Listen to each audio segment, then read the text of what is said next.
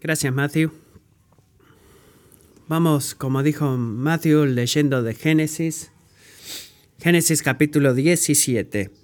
Génesis capítulo 17.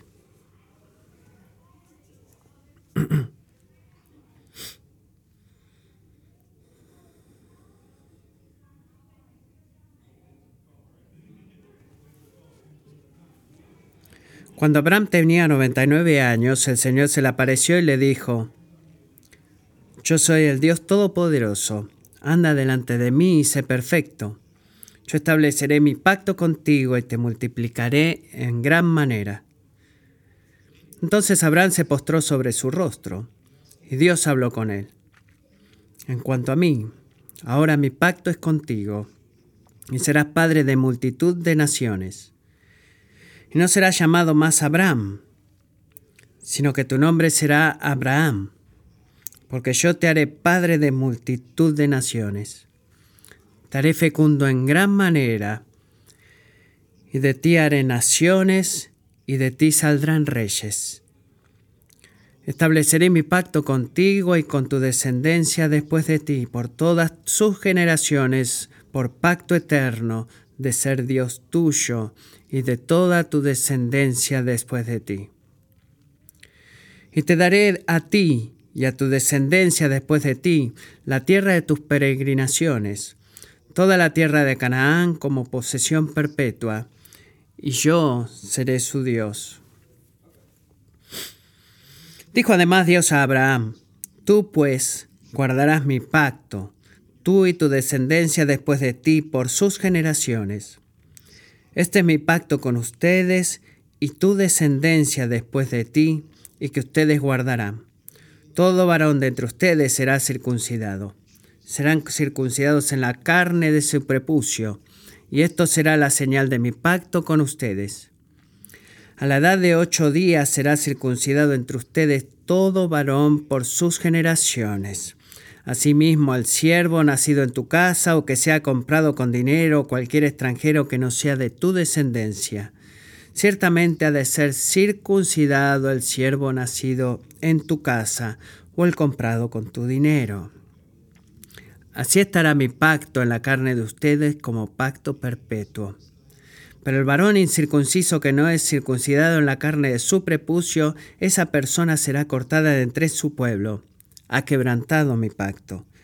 Entonces Dios dijo a Abraham, a Sarai, tu mujer, no la llamarás Sarai, sino que Sara será su nombre. La bendeciré y de cierto te daré un hijo por medio de ella. La bendeciré y será madre de naciones. Reyes de pueblos vendrán de ella. Entonces Abraham se postró sobre su rostro y se reó y dijo en su corazón, ¿a un hombre de cien años le nacerá un hijo? ¿Y Sara, que tiene noventa años, concebirá? Y Abraham dijo a Dios, Ojalá que Ismael viva delante de ti. Pero Dios respondió, No, sino que Sara, tu mujer, te dará un hijo, y le pondrás el nombre de Isaac y estableceré mi pacto con él, pacto perpetuo para su descendencia después de él. En cuanto a Ismael, te he oído. Yo lo bendeciré y lo haré fecundo y lo multiplicaré en gran manera. Él será el padre de doce príncipes y haré de él una gran nación. Pero mi pacto lo estableceré con Isaac el hijo que Sara te dará por este tiempo el año que viene. Cuando terminó de hablar con él, Dios ascendió, dejando a Abraham. Entonces Abraham tomó a su hijo Ismael y a todos los siervos nacidos en su casa y a todos los que habían sido comprados con su dinero, a todo varón de entre las personas de la casa de Abraham, y aquel mismo día le circuncidó la carne de su prepucio, tal como Dios le había dicho. Abraham tenía 99 años cuando fue circuncidado y su hijo Ismael tenía 13 años cuando fue circuncidado. En el mismo día fueron circuncidados Abraham y su hijo Ismael. También fueron circuncidados con él todos los varones de su casa que habían nacido en la casa o que habían sido comprados a extranjeros. Así termina la lectura de la palabra de Dios. Amén. Iglesia, este, de bueno, bueno estar de vuelta en Génesis. Estoy tan agradecido que Quinn fue parte del domingo pasado y predicar lo que hizo. ¿Han disfrutado de escuchar de Quinn? Sí, ¿verdad? Estoy tan agradecido por eso. No está aquí hoy, está viajando, así que no podemos motivarlo públicamente, pero creo que sea, quiero que seamos una iglesia que es fiel en levantar y entrenar y dar oportunidad a pueblo, a gente que está aprendiendo a predicar la palabra de Dios. No debemos venir los domingos esperando, bueno, dame una, una función estelar este, para que puedas volver. No, queremos ser una iglesia que nos equipemos unos a otros para la obra del ministerio que Dios nos ha llamado. Eso significa que este púlpito no es un púlpito de actuación, sino que muchos domingos será un púlpito de entrenamiento, como todos nosotros estamos en entrenamiento. Quinn hizo un trabajo fantástico y estoy deseando que siga creciendo en su don. He mirado alrededor de este cuarto y veo canas de diferentes tipos. Y me recuerda que incluso mientras empiezo a encontrar mis propias canas, lo que el mundo nos dice mientras avejentamos, o envejecemos, perdón, y lo que el mundo nos dice hacer de los años que se acumulan, y creo que dice esto más que cualquier otra cosa de, alguna manera. Cuando nos ponemos viejos es tiempo de jubilarse, tiempo de descansar. Después de tres, tres o cuatro décadas de trabajo, es verdaderamente tiempo de, de relajarnos, de tomarla fácil y relajarnos, como me dice, poner el auto en, neutral. Y es como, bueno, viajar a la puesta del sol. ¿Qué crees que Dios tiene que decir de eso? ¿Crees que Dios tiene algo que decir acerca de eso? Sí, lo tiene, absolutamente lo tiene. De un lado, el descanso es que es algo bueno. ¿verdad? Dios descansó. Él no va a hacer algo que no es bueno. Eh, las cosas malas eh, suceden si no seguimos su ejemplo en el descanso. Del otro lado, nunca debemos descansar del trabajo duro de seguir a Jesús, ¿verdad? Dios nunca nos da un descanso de eso. Jesús nos dijo, toma en su cruz, sígame hasta que cumplan 65 y entonces pueden relajarse y descansar. No, ¿qué es lo que dijo? Toma tu cruz, sígueme y sigue exigiéndome hasta el día que tú mueras. Hasta el día que te lleve a casa. Quiero que tú y te he creado, te he salvado y, te, y te he dado el poder para seguirme y no detenerte.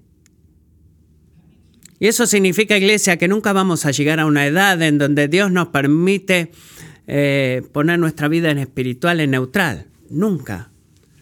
Nunca vamos a detenernos de luchar contra el pecado amar al Salvador, eh, crecer más y más a su imagen. Dios no nos ha dado a nosotros un plan de retiro o de jubilación de la vida de fe, la, vida de obediencia. Si hay algo, discutiría contigo que la intensidad de la batalla espiritual crece a, cuanto más viejo te pones. ¿Por qué digo eso? Bueno, por varias razones, incluyendo la verdad de que cuando nos envejecemos, eh, también el deseo de, pecar, el de eh, menos fuerzas para luchar tenemos. Y seguimos agregando páginas a nuestro catálogo personal de sufrimiento y dolor y los cuerpos eh, hemos trabajado para amar a la gente y amar a Dios. Se vuelven frágiles, se destruyen, se desvanecen.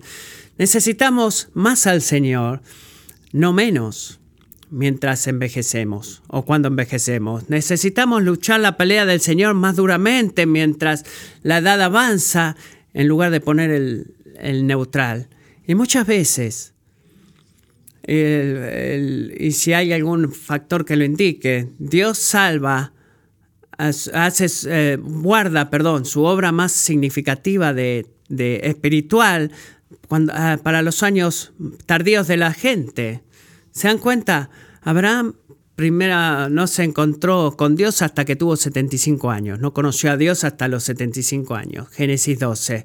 En los próximos 10 años, él experimentó las promesas de Dios, la provisión, eh, de formas increíbles y vez tras vez hemos leído de Génesis 12 hasta el 17, has visto a Dios una y otra vez mostrarle a Abraham, Abraham, estoy soy merecedor de tu confianza, soy merecedor de tu obediencia. Él prometió hacer su nombre grande, él prometió en Génesis 12 el darle un nombre, eh, darle un hijo de su propia de su propia sangre, que iba a hacer un pacto con él en Génesis 15, donde juró mantener su promesa a Abraham, incluso a, costa de su propia vida, de la vida de Dios. Pero cuando Abraham tiene aproximadamente 85 años, ¿sabe qué pasó? Se cansó de esperar. Se cansó de esperar por Dios. Algunos de ustedes que son mayores eh, se pueden relacionar con eso, estar cansado de que Dios cumpla su promesa y violó el diseño del matrimonio y concibió un hijo con la sirviente de Saraí, Agar y todo un episodio, si van de vuelta a leer Génesis 16, ese es un gran ejemplo de, la incredulidad y los er, eh, sufrimientos inevitables que, se vienen, que provienen de creer, crear bendiciones para nosotros en lugar de confiar en la provisión de Dios. Nunca funciona eso. Para el tiempo en que Génesis 17 comienza, si ven el versículo 1, Abraham tiene 99 años. Ha sido por lo menos 13 años, si no más, desde que él escuchó algo del Señor. Imagínate eso. Tenemos que cada domingo, a menos que te pierdas un domingo, pero típicamente, semana tras semana, Dios habla a nosotros, ¿verdad? A través de su palabra. Imagínate 13 años sin escuchar nada de Dios. me pregunto no solamente qué pasaría por su mente, quizás Dios se habrá olvidado de mí. Algo en lo que tuve con Agar me ha descalificado. ¿Qué sucedió con todas las promesas que Dios me había hecho? Sigo esperando, Señor, y no estoy, no me estoy volviendo más joven. Al contrario. Miren versículo 1 lo que dice. Porque en medio de todo eso Dios interviene. Cuando Abraham tenía 99 años, el Señor se le apareció y le dijo, yo soy el Dios Todopoderoso. Y se detiene ahí. Detengámonos ahí. Ya sea que tengas 19 o 99 años, quiero que me escuches ahora. Porque hay algo que tú necesitas saber algo que necesitas entender, algo que necesitas recordar y no olvidar una y otra vez. Y es esto, de que hay un Dios todopoderoso sentado en el cielo que está rigiendo y moviendo todas las cosas de acuerdo al perfecto consejo de su voluntad omnipotente. Debes escuchar eso una y otra vez. Debes la palabra de Dios todopoderoso que te confronte con la realidad del Dios Todopoderoso, porque es una realidad muy grande, número uno, de que Dios existe y segundo, de que Él es todopoderoso y esa hace toda la diferencia en cada área de tu vida. Más grande necesidad no es descansar del, del sufrimiento mientras tú avejentas, eh, tu gran necesidad es recibir al Salvador y el poder y la belleza de todo el poderoso Dios, es poder ver eso y absolutamente todo lo demás en este capítulo fluye de esa declaración. Es la, la fuente de todo este capítulo. Si Dios es todopoderoso, nada de lo demás sucedería si Él no fuera todopoderoso. Pero porque Él es todopoderoso y es real y es todopoderoso, todo esto sucede. Recuerda eso, el Señor declara a ti, yo soy el Dios todopoderoso para ti, ahora mismo en donde sea que estés atravesando. Así que, ¿qué dice el Dios Todopoderoso de los Season Saints? Volvamos al versículo 1. Quiero que escuchen esto. Tenía 99 años, en una relación de pacto con el Dios del universo, ¿y qué le dice? Abraham, anda delante de mí y sé perfecto. Traducción. Abraham, obedéceme. Sígueme Conozco tu situación, conozco tus tentaciones y hay una cosa que yo requiero de ti. Requiero y demando que tú me sigas y me obedezcas. Quiero que pienses, quiero que sientas, quiero que actúes a la luz de la realidad de mi presencia. Quiero que estés delante de mi rostro y que hagas todo lo que hagas y pienses todo lo que pienses, cada acción que tú tomes a la luz de la verdad de que yo estoy justo aquí contigo. Eso es lo que quiero de ti, amigo. Sígueme. Déjame, déjame solucionar las cosas de tu vida. Sígueme como oveja sigue a su pastor y sé limpio, sé santo como yo soy santo. No pidas, Abraham, que, que, no se me permite hacer o qué tan lejos es ir demasiado lejos. No, quiero que preguntes esto. ¿Cómo puedo poner mis acciones, mis pensamientos que le muestren a todo el mundo qué tan bueno, justo y recto que eres tú, Dios? que soy yo Dios. Y eso es lo que quiero que pidas de mí, le dice Abraham. No sigas a la corriente, sígueme a mí. Dame todo tu corazón en devoción, Abraham, y todo en cada área de tu vida. No porque tus padres dicen que lo debes hacer o que tu esposa dice que debes hacer, no. ¿Por qué debes hacer esto? Mira el versículo 2. ¿Para qué? Para que yo eh, estableceré mi pacto contigo y te multiplicaré en gran manera. En otras palabras, Abraham, escucha, escucha lo que digo. En Génesis 15, eh, entré en una relación de pacto contigo. Y esa relación que he comenzado no porque tú eras justo, sino porque yo soy lleno de gracia y te he prometido una multitud de descendencia, te he prometido que, iba a ser numerosa como las estrellas y has decidido creerme y conté tu fe en mí como justicia. Pero Abraham, las bendiciones del pacto que te he prometido no van a pasar en tu vida a menos que tú estés dispuesto a obedecerme, seguirme.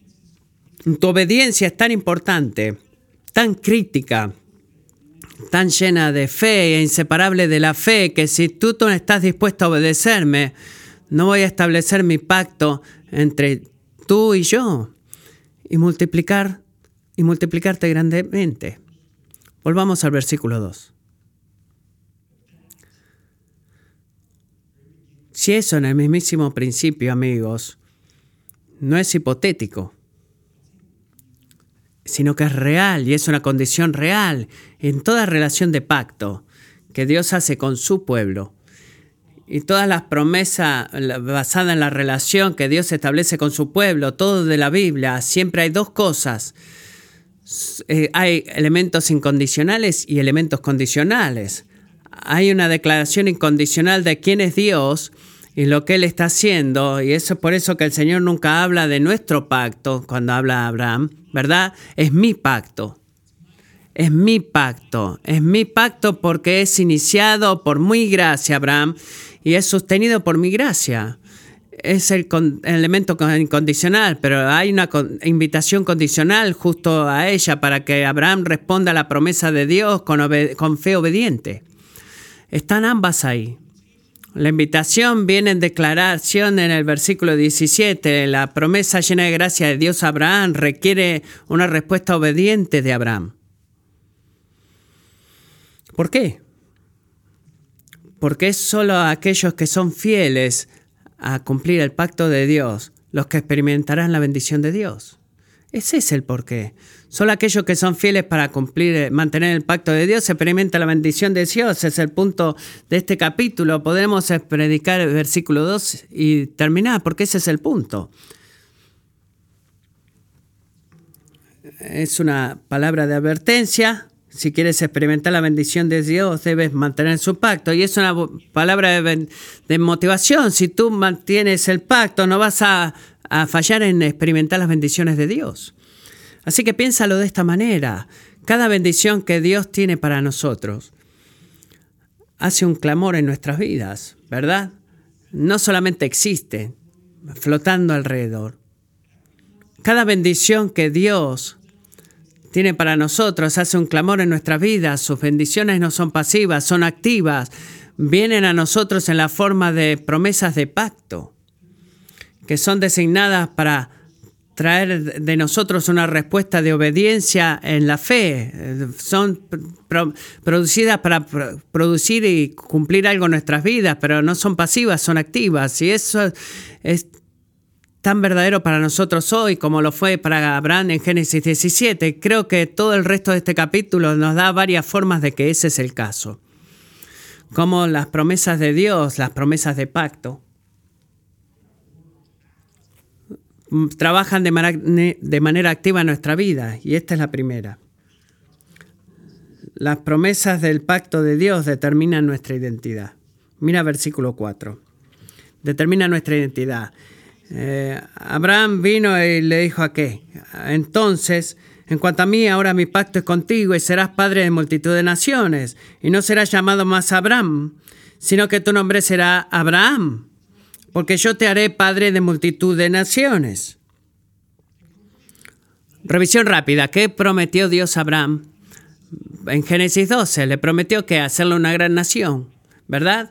Y en Génesis 15 donde eh, Dios ratifica su pacto diciéndole a Abraham, tú vas a ser una gran nación porque yo te voy a dar una descendencia tan numerosa como las estrellas del cielo. Y eso es donde vas a llegar a la gran nación. Y en Génesis 17, Él expande esa promesa mucho más lejos cuando dice Abraham, cuando yo dije que te iba a ser una gran nación, no solamente hablo de una gran nación, Estoy hablando de una multitud de naciones. Voy a trabajar en ti y a través de tu descendencia para hacer una bendición inmediata en cada tribu y cada lengua y cada nación.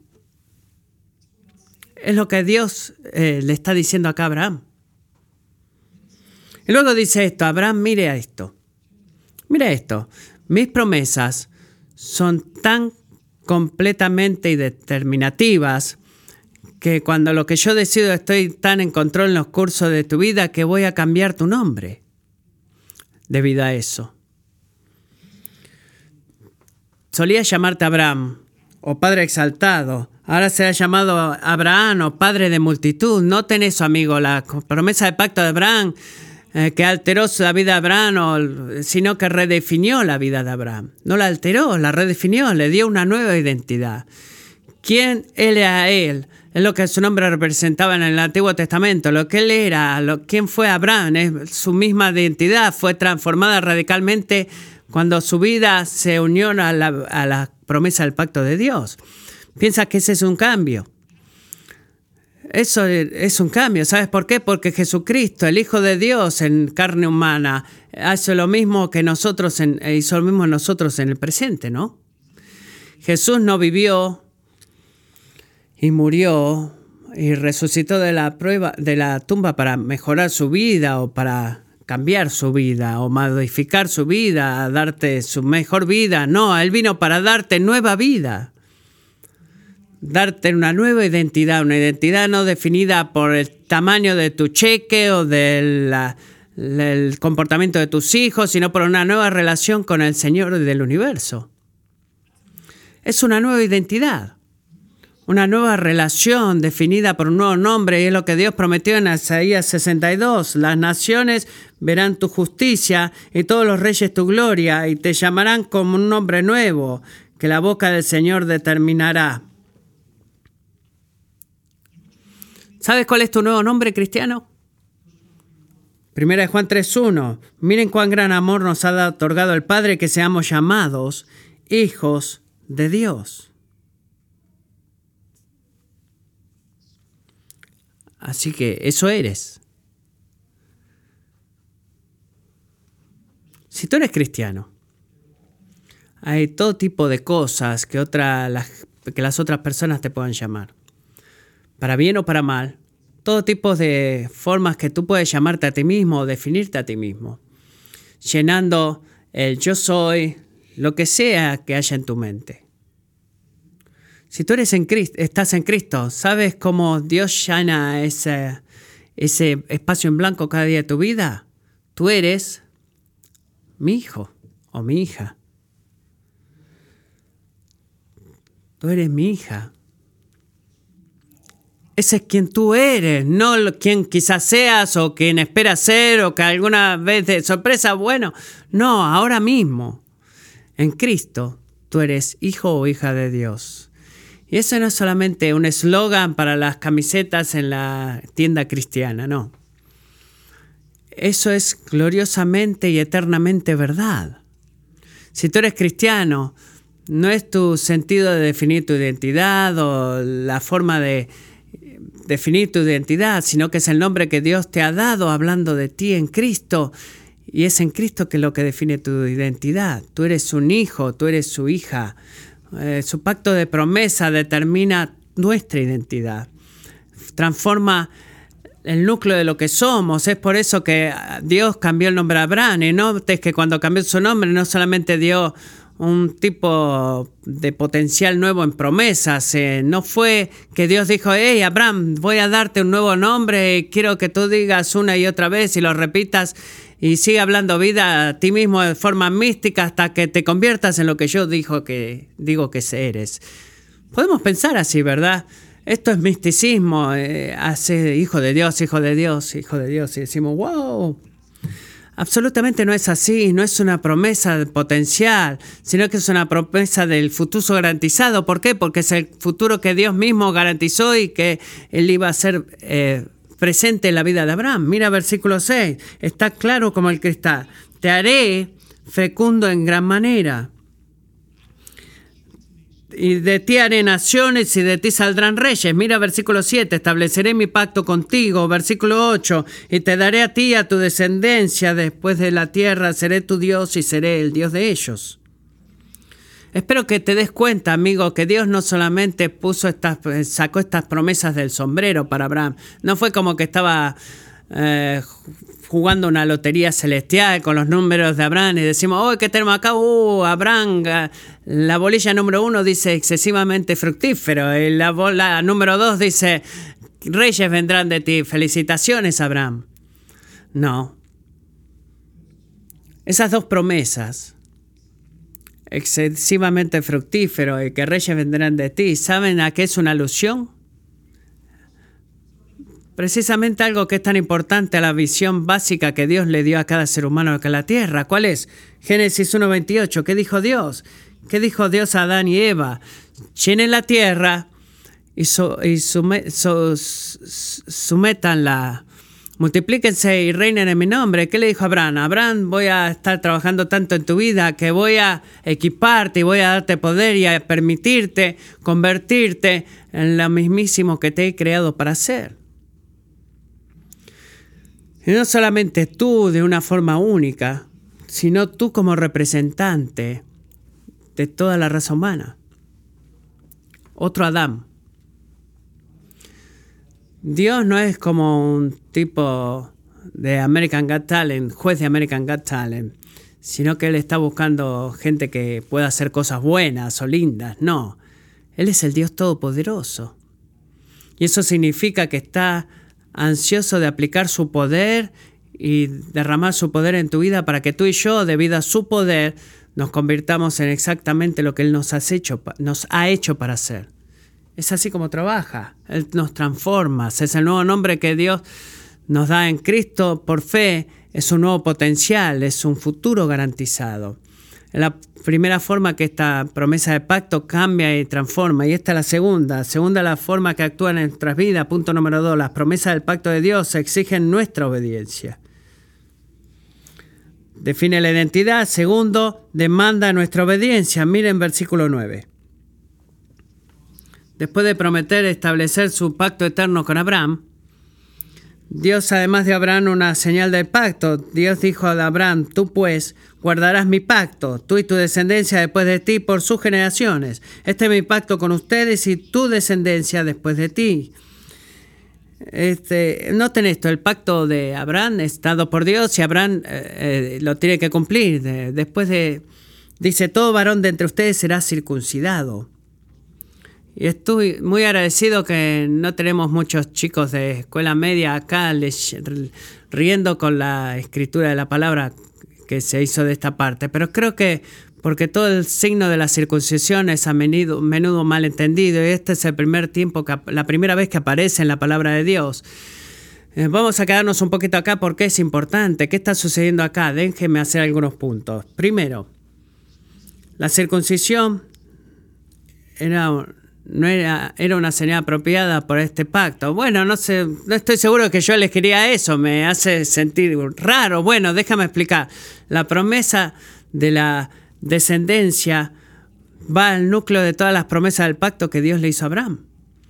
Así que a través de la reproducción humana, Dios iba a cumplir su promesa a Abraham.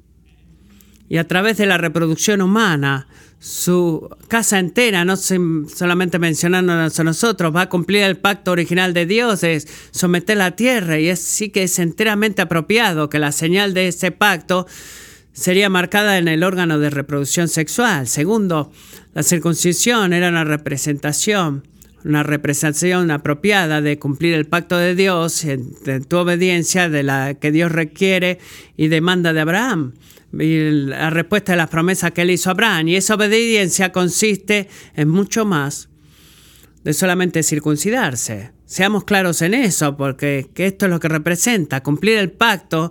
Él dice una y otra vez Abraham, cumple mi pacto. ¿Qué quiere decir? Bueno, volvamos al versículo 2 otra vez. Significa caminar delante de mí y ser perfecto. Eso es lo que significa.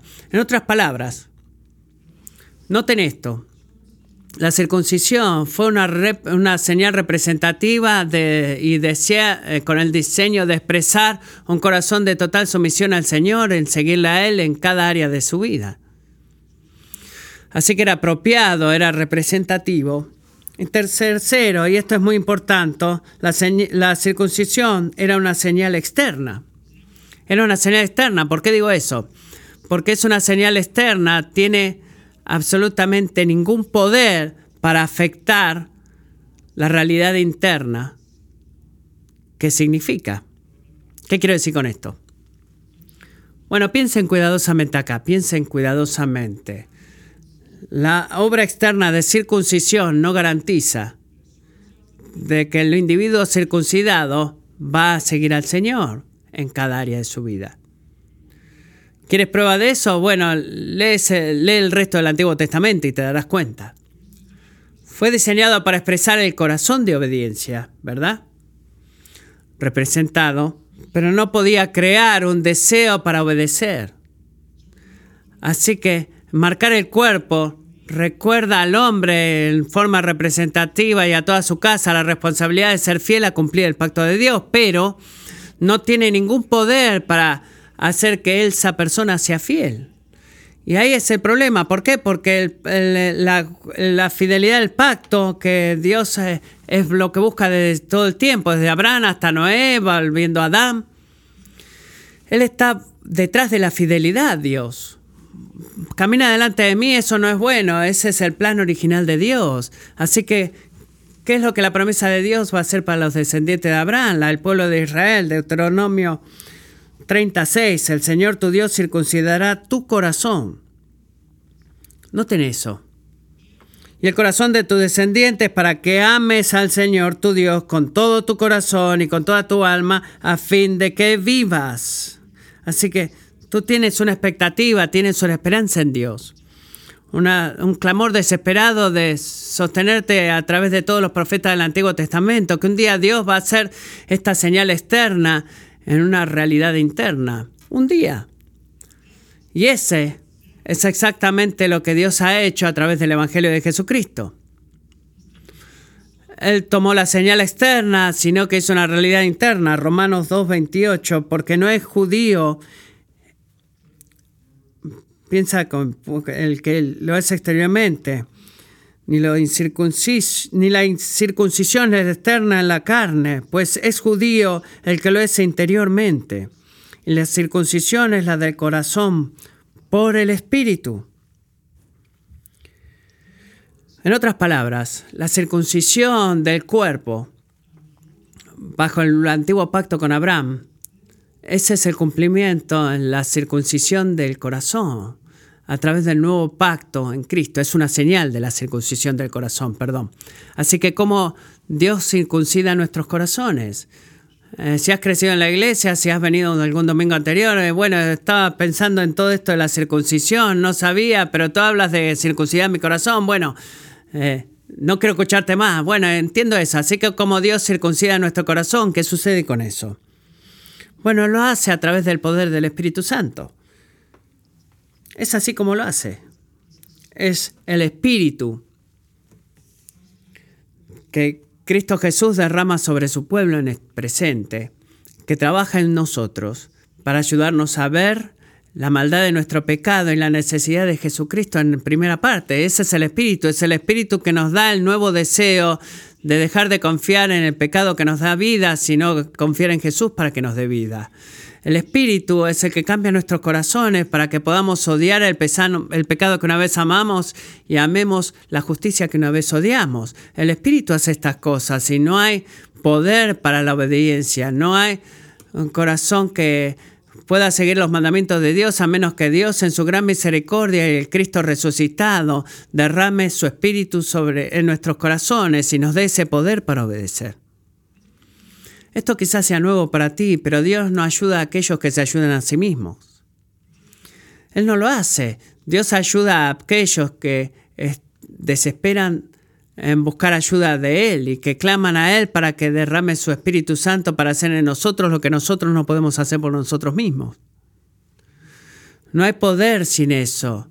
Es por eso que tú necesitas que Dios haga por ti, más que nada, que Dios cambie tu corazón y que lo consagre para Él.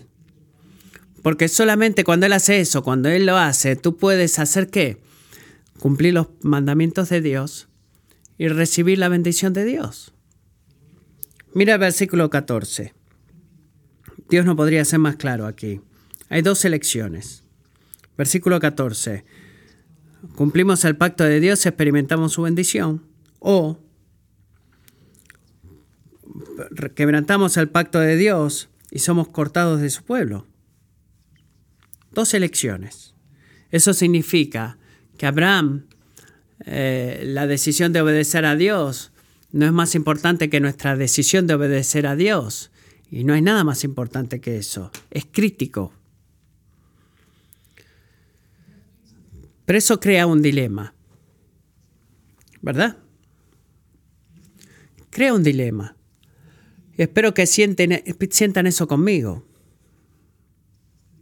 ¿Cuál es el dilema, Matthew? Bueno, el dilema es es que para poder experimentar las bendiciones de Dios, debemos fielmente hacer qué?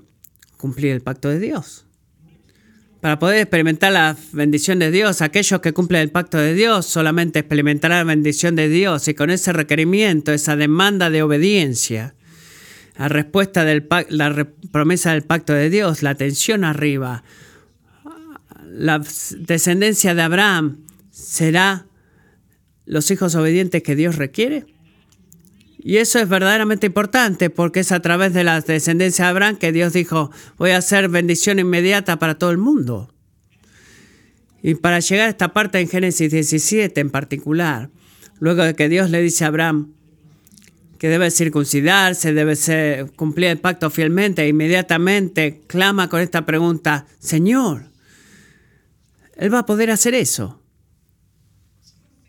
va a fielmente obedecerte o su descendencia, su descendencia cumplirá el pacto o no. Y la conclusión que abruma en todo esto no es una respuesta abierta o una pregunta abierta. No puede.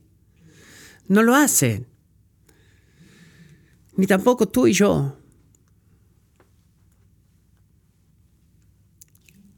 No podemos obedecer perfectamente. No podemos en forma perfecta cumplir los pactos y así todo Dios ha prometido. A la bajo pena de su propia muerte, si vamos a Génesis 15, a cumplir este pacto con Abraham y a, través de Abraham traer bendición a todas las naciones de la tierra. Pero Dios cumpliendo ese pacto, eh, lo hace claro en Abraham aquí en Génesis 17, un compañero fiel en el pacto que obedezca. Es la única forma en la que la bendición puede suceder en nuestras vidas. Así que, ¿qué hace Dios?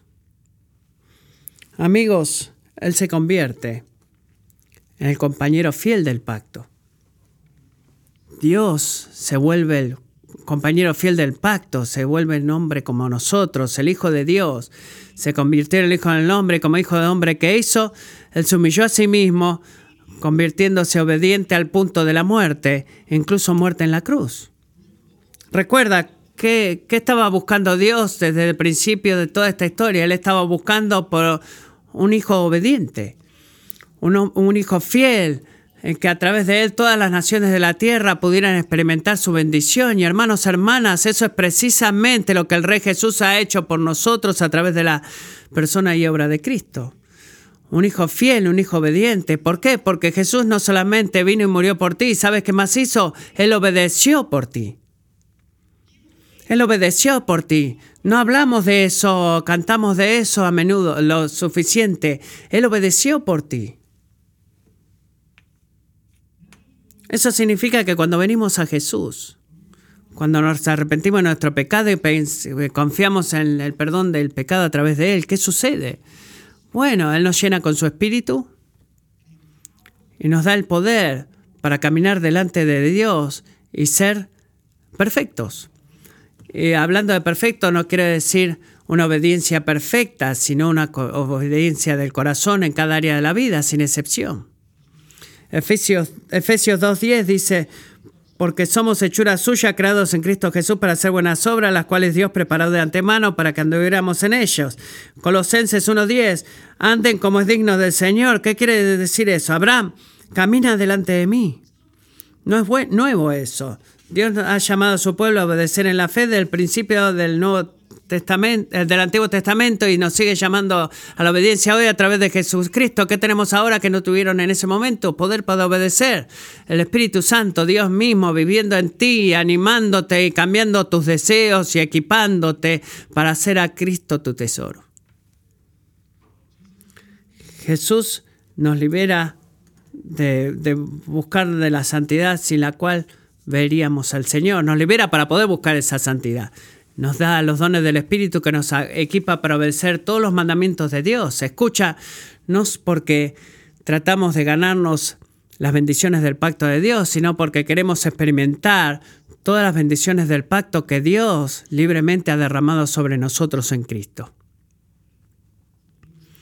Así que debemos escuchar cuidadosamente esto. Voy a tratar de resumir porque hay mucha confusión en estos temas. Escuchen cuidadosamente. El Evangelio no cambia la verdad de que solo aquellos que cumplen el pacto de Dios experimentarán la bendición de Dios. El Evangelio no cambia eso. El Evangelio nos dice que Jesús ha cumplido el pacto de Dios por nosotros y que eh, expresamos nuestra fe en Él uniéndonos a Cristo y obedeciendo fielmente todos los mandamientos de Dios a través del poder del Espíritu Santo. En otras palabras, el nuevo pacto que Dios ha hecho con nosotros a través de Cristo no remueve la necesidad de la obediencia. Al contrario, nos carga a nosotros y nos da un, un, reclamo a nosotros de expresar nuestra fe en Cristo y en su obediencia perfecta a través de nuestra obediencia imperfecta. ¿Con qué? Con eh, el gozo confiable de que a través de la perfecta obediencia o imperfecta obediencia serán todos un sí y un amén en Jesucristo. Pero expresamos nuestra fe en, esa obediencia perfecta a través de nuestra propia obediencia de fe. Y esa no es una fe que está separada de la obediencia, sino que es una fe en Jesucristo que expresamos en Él y en su uh, propia obediencia a través de nuestra imperfecta obediencia. No mezclen eso, no se confundan con eso. La promesa del pacto de Dios define nuestra identidad, demandan obediencia. Y en último, y terminamos en esto brevemente, la promesa del pacto de Dios muestran su poder. Definen algo, demandan algo y muestran algo en su poder. Miren, miren versículo 15 del capítulo 17. El Señor final le dijo a Abraham, si no has notado, si ya no lo has notado, luego de tres capítulos de trabajar en su vida exactamente cómo le iba a dar esta descendencia. No lo va a hacer a través de Agar, lo va a hacer a través de la esposa de Abraham, Sarai, que le dio un nuevo nombre que dice Sara, y miren versículo 16, la bendeciré, la bendeciré, y de cierto te daré un hijo por medio de ella.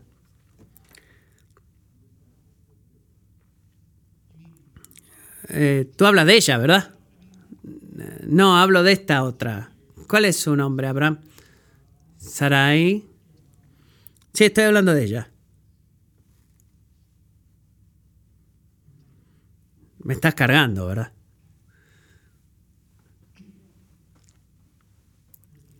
¿Dónde está la cámara? La cámara oculta. Esta es una broma, ¿verdad?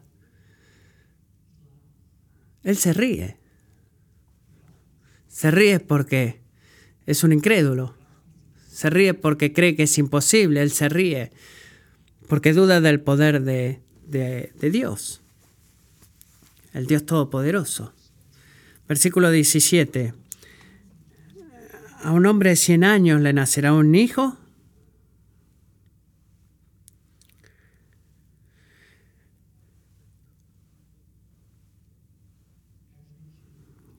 Cada debilidad humana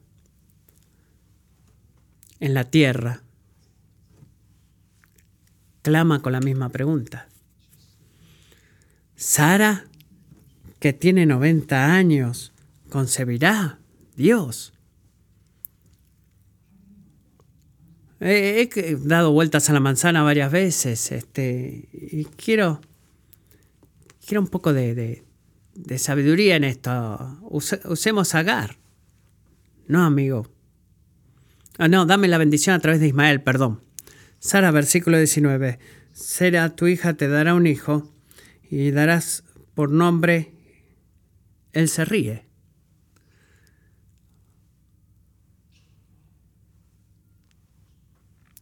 Dios, eso fue brillante. ¿Por qué? Porque cada vez en el futuro que Abraham llama a su hijo Isaac, Isaac, le recordará a él de dos cosas que siempre van a ir de la mano. La debilidad de su incredulidad y el increíble gozo del poder de Dios al mismo tiempo.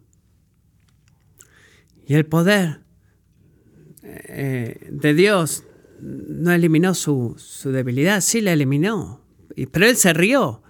Y amigos, esa ha sido la manera de trabajar de Dios desde el principio. Él quiere hacerte a ti reír. No una risa de incredulidad, sino una risa de gozo, de asombro, de que el poder de Dios que ha hecho que se cumplan las promesas de Dios de una forma en la que solamente Dios puede hacer. Y haciendo eso no perdamos el enfoque de la necesidad de nuestra obediencia. El final del verso 17 lo lleva a Abraham, nos muestra que va a cumplir todo en obediencia.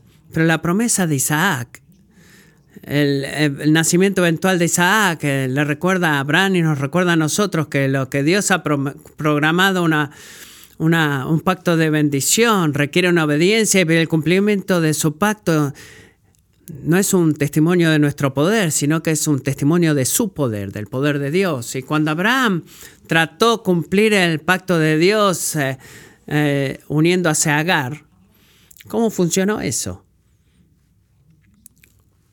Dios se negó a participar de eso. ¿Por qué no? ¿Por qué no? Porque esa no es la forma en la que trabaja el Señor no es quien es Él. Él no jugó solo con Abraham, porque Dios no cumple su trabajo en nuestras vidas de la forma que demuestra nuestro poder. Él cumple su trabajo en nuestras vidas y en la vida de los demás, de la forma en que despliega su poder. Y es así como funciona en el mundo. Funciona en nuestras vidas de la forma que despliega su poder, no el nuestro. Y amo como Gentry y Wellum, los dos profesores eh, capturaron este punto. Dice, no será sino hasta que Abraham haya intentado todo por su propia fuerza y sea completamente impotente, es que él conocerá a Dios como el Shaddai. Es verdad, ¿no es cierto? Creo que algunos de ustedes puedan sentirse como Abraham ahora. Se sientan débiles, sin poder, se sientan incompatibles de cumplir la promesa de Dios o que las promesas de Dios se cumplan en sus vidas y empiezan a preguntarse si son honestos, quizás nadie lo sabe, pero seamos honestos, quizás te preguntas si quizás necesitas eh, ir al plan B, quizás debes aceptar la verdad de que tu matrimonio no está funcionando, tu amor por Dios no siempre ha sido bueno, o tu deseo por la obra de Dios nunca va a ser fuerte. Nunca, nunca vas a poder. O hacer lo que todos estos otros cristianos a tu alrededor tuyo ven, ves que o parece que hacen sin ningún esfuerzo. Y amigos, si ese es tu corazón, toma valor en esto con lo que voy a concluir. La promesa de pacto de Dios nunca han sido diseñadas para desplegar tu poder. Eso es tan verdad. Es verdad para tu pastor también. Dios cumple su promesa de pacto de forma que despliega su poder. Él no quiere hacerte poderoso a ti. Él quiere enseñarte a confiar en Él. Quiere que seas dependiente. Quiere llegarte al punto en donde estés convencido como Abraham estuvo convencido de que tú estás completamente dependiente del poder sobrenatural de Dios para cumplir todas sus promesas en tu vida. Y Él quiere llenarte ahora mismo con el poder de su Espíritu Santo, con nueva fe para creer que es en su tiempo y en su forma y por su poder que Él va a cumplir todas las promesas que Él te ha hecho en y a través de Jesucristo. No fuera de la obediencia, sino a través de tu obediencia y siendo lleno de poder por Él y va a suceder porque tú eres fiel. Pero debes permanecer fiel y va a ser porque Jesucristo es fiel y, no vamos a, y Él no va a fallar en mantenerte fiel hasta el final. Cuando siento que mi fe se cae, ¿qué pasa? Cristo me sostendrá.